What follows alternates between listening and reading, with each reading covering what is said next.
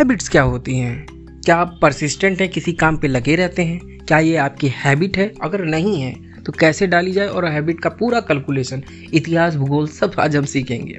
लेकिन ये उन सब लोगों से बेहतर होगा जो आप मोटिवेशनल स्पीकर और बुक्स ना पढ़ते हैं। ये उनसे बिल्कुल डिफरेंट होने वाला है।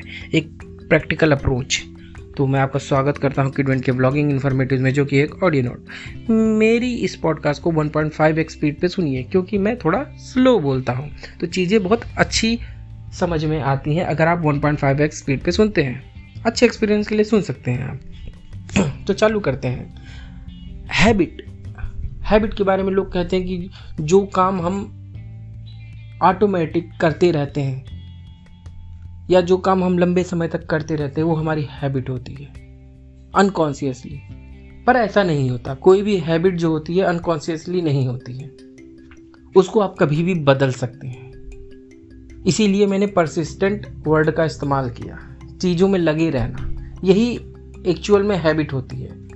अब जिस चीज़ में आप लगे हैं लगे हैं, उसे आप बंद भी कर सकते हैं, कभी भी किसी भी मोमेंट में पर यहाँ समझने वाली बात ये होती है कि हैबिट भी दो कैटेगरी की हो सकती हैं। एक तो बायोलॉजिकल एक नॉन बायोलॉजिकल आज हम सिर्फ़ नॉन बायोलॉजिकल की बातें करेंगे क्योंकि बायोलॉजिकल जो हैबिट्स होती हैं, उसे बदलना बहुत मुश्किल होता है या कभी कभी असंभव हो जाता है। इसमें वो सारी नशे वाली चीज़ें आती हैं, जैसे किसी चीज़ का आपको नशा हो गया है लोग ड्रग्स लेते हैं, ये फिर हैबिट का पार्ट नहीं होता है ये बायोलॉजी का हिस्सा हो जाता है। अगर आप इसके बारे में रिसर्च करेंगे तो आपको पता चलेगा कि ये आपकी बॉडी में नशे वाली चीज़ें जगह बना लेती हैं अपनी। रिसेप्टर्स होते हैं आपके दिमाग में, उसमें जगह बना लेती हैं। तो जब तक उन रिसेप्टर्स को निकाला नहीं जाएगा, उसमें से उन पार्टिकल को निकाला नहीं जाएगा, तब तक आप उस हैबिट को छोड़ नहीं पाएँगे। तो ये एकदम अलग पार्ट है और ये कुछ ज़्यादा ही क्लिनिकल पार्ट है। तो हम इसके, मैं इसका एक्सपर्ट नहीं हूँ तो मैं इसके बारे में कुछ कह नहीं सकता। लेकिन हम दूसरे तरह की हैबिट्स की बात कर सकते हैं, जो नॉन बायोलॉजिकल होती हैं। अभी नॉन बायोलॉजिकल हैबिट्स में भी हम इसे दो भाग में बांट देते हैं। एक कॉन्शियस और एक अनकॉन्शियस कॉन्शियस में भी दो भाग हैं। एक जो डर की वजह से हैबिट लगती है और एक जो किसी चीज़ का आप इंतज़ार करते हैं, उसकी वजह से हैबिट लगती है। अब आप किसी चीज़ का इंतज़ार करते हैं, ये समझ नहीं पाएँगे तो मैं समझाता हूँ। आप किसी चीज़ का इंतज़ार क्यों करते हैं? क्योंकि आपको उसमें कोई प्रॉफिट मिलने वाला होता है। आपको उसको करने का मन करता है क्योंकि आपको उसमें कोई प्रॉफिट मिलने वाला होता है। सीधी सिंपल सी बात है। तो उसकी वजह से भी हैबिट हमें लगती है। और दूसरा, डर की वजह से। किसी चीज़ से आपको कोई लॉस होने वाला है या सोसाइटी में आप अकेले न रह जाएँ, ये भी बहुत बड़ा डर होता है। जिसे फोमो कहते हैं। आप जानते ही होंगे। तो इन दो वजहों से भी हैबिट लगती है या किसी काम के प्रति आप अपना लगाव दिखाते हैं या बहुत दिन तक उस काम को करते रहते हैं परसिस्टेंट रहते हैं उस काम को लेकर के। तो ये आप मोर ओवर जानते हैं कि ऐसा होता है। बट इसकी ट्रिक क्या है? क्योंकि ये बताना, समझना तो इम्पोर्टेंट है, लेकिन इस चीज़ को बदला कैसे जाए, ये भी बहुत इम्पोर्टेंट है।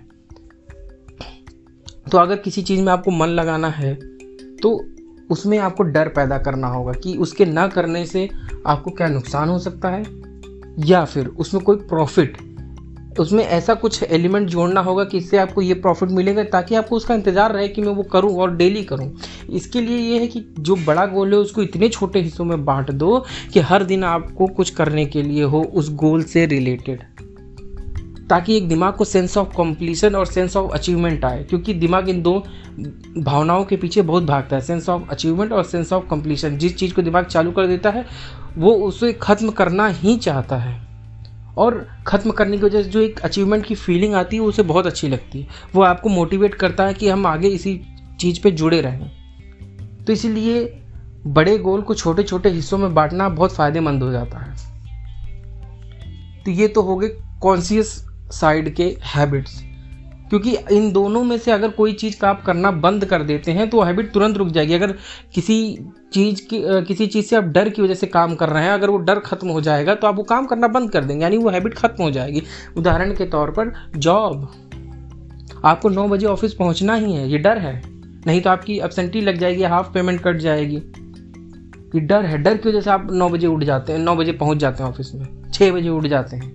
अगर सोचिए ये नियम ही हट जाए तो क्या आप उठेंगे, आप अपने मर्ज़ी के हिसाब से जाएँगे भाई। तो जहाँ डर खत्म, वहाँ ये हैबिट भी खत्म।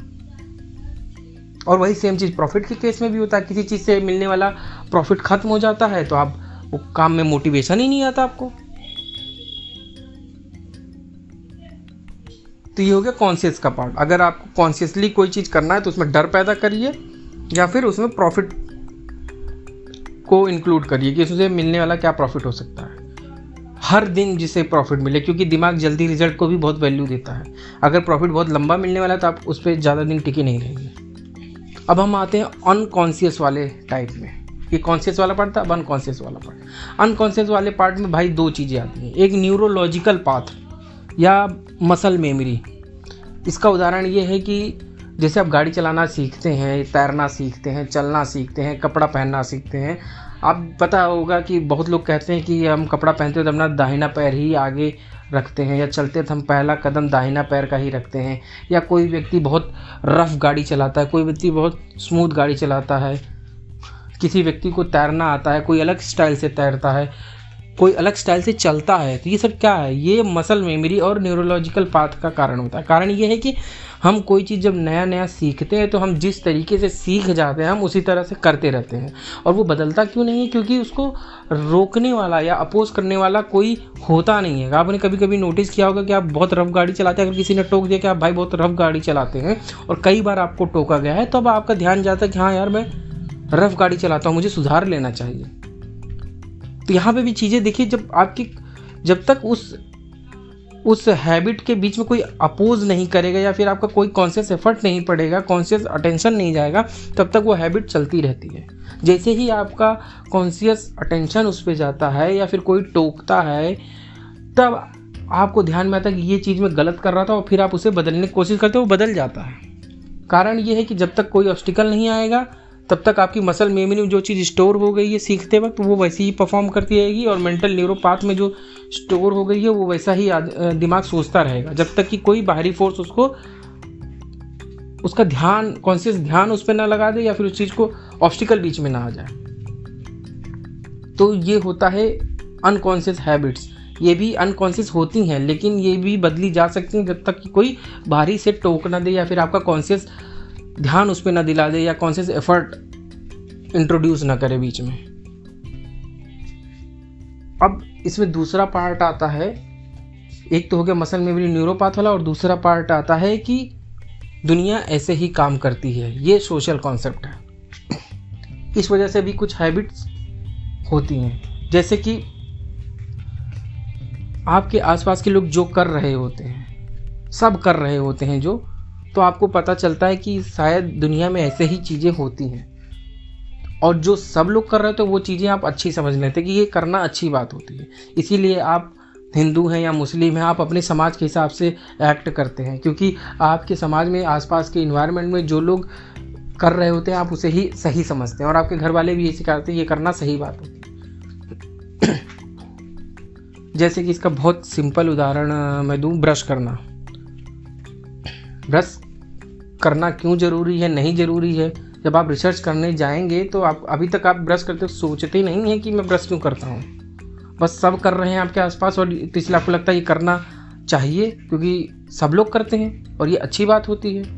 लेकिन आप जब रिसर्च करने जाएँगे, तब आपको पता चलेगा कि आप ब्रश क्यों करते हैं। ब्रश करने के तरीके भी बहुत तरीके के होते हैं। हो सकता है आप इतने साल से गलत तरीके से ब्रश कर रहे हैं। जब आप अंदर डीप में जाएँगे, तब आपको पता चलेगा कि इसमें भी बहुत सारा कॉन्सेप्ट है। तब आपका दिमाग कॉन्शियस एफर्ट उस पर लगेगा, तब आप शायद अपनी ब्रश करने की स्टाइल बदल दें।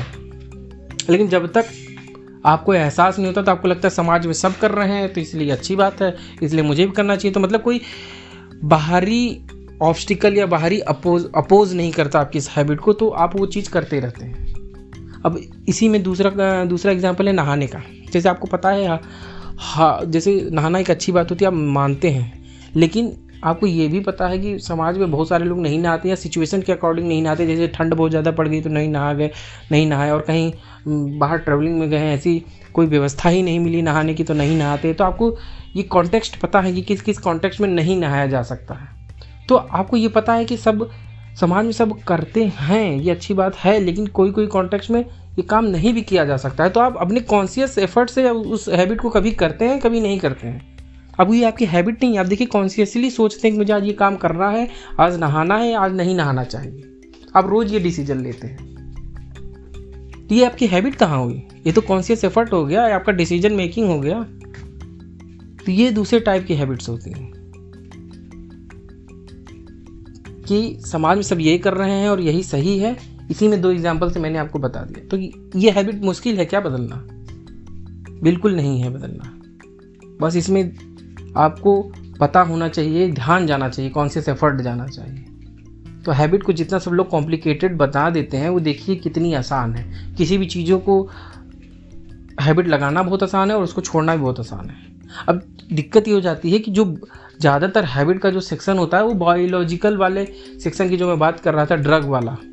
सिगरेट नहीं छूट रही, शराब नहीं छूट रहा, उसकी बात करते हैं तो बहुत कॉम्प्लिकेटेड हो जाता है। तब हमें लगता है कि हाँ हैबिट डालना कितना कठिन होता है, हमें इक्कीस दिन चाहिए, अड़सठ दिन चाहिए, सिक्सटी सिक्सटी एट डेज़ चाहिए, फिर पता नहीं कितना चाहिए। बहुत और छोड़ने में बड़ी दिक्कत होती है।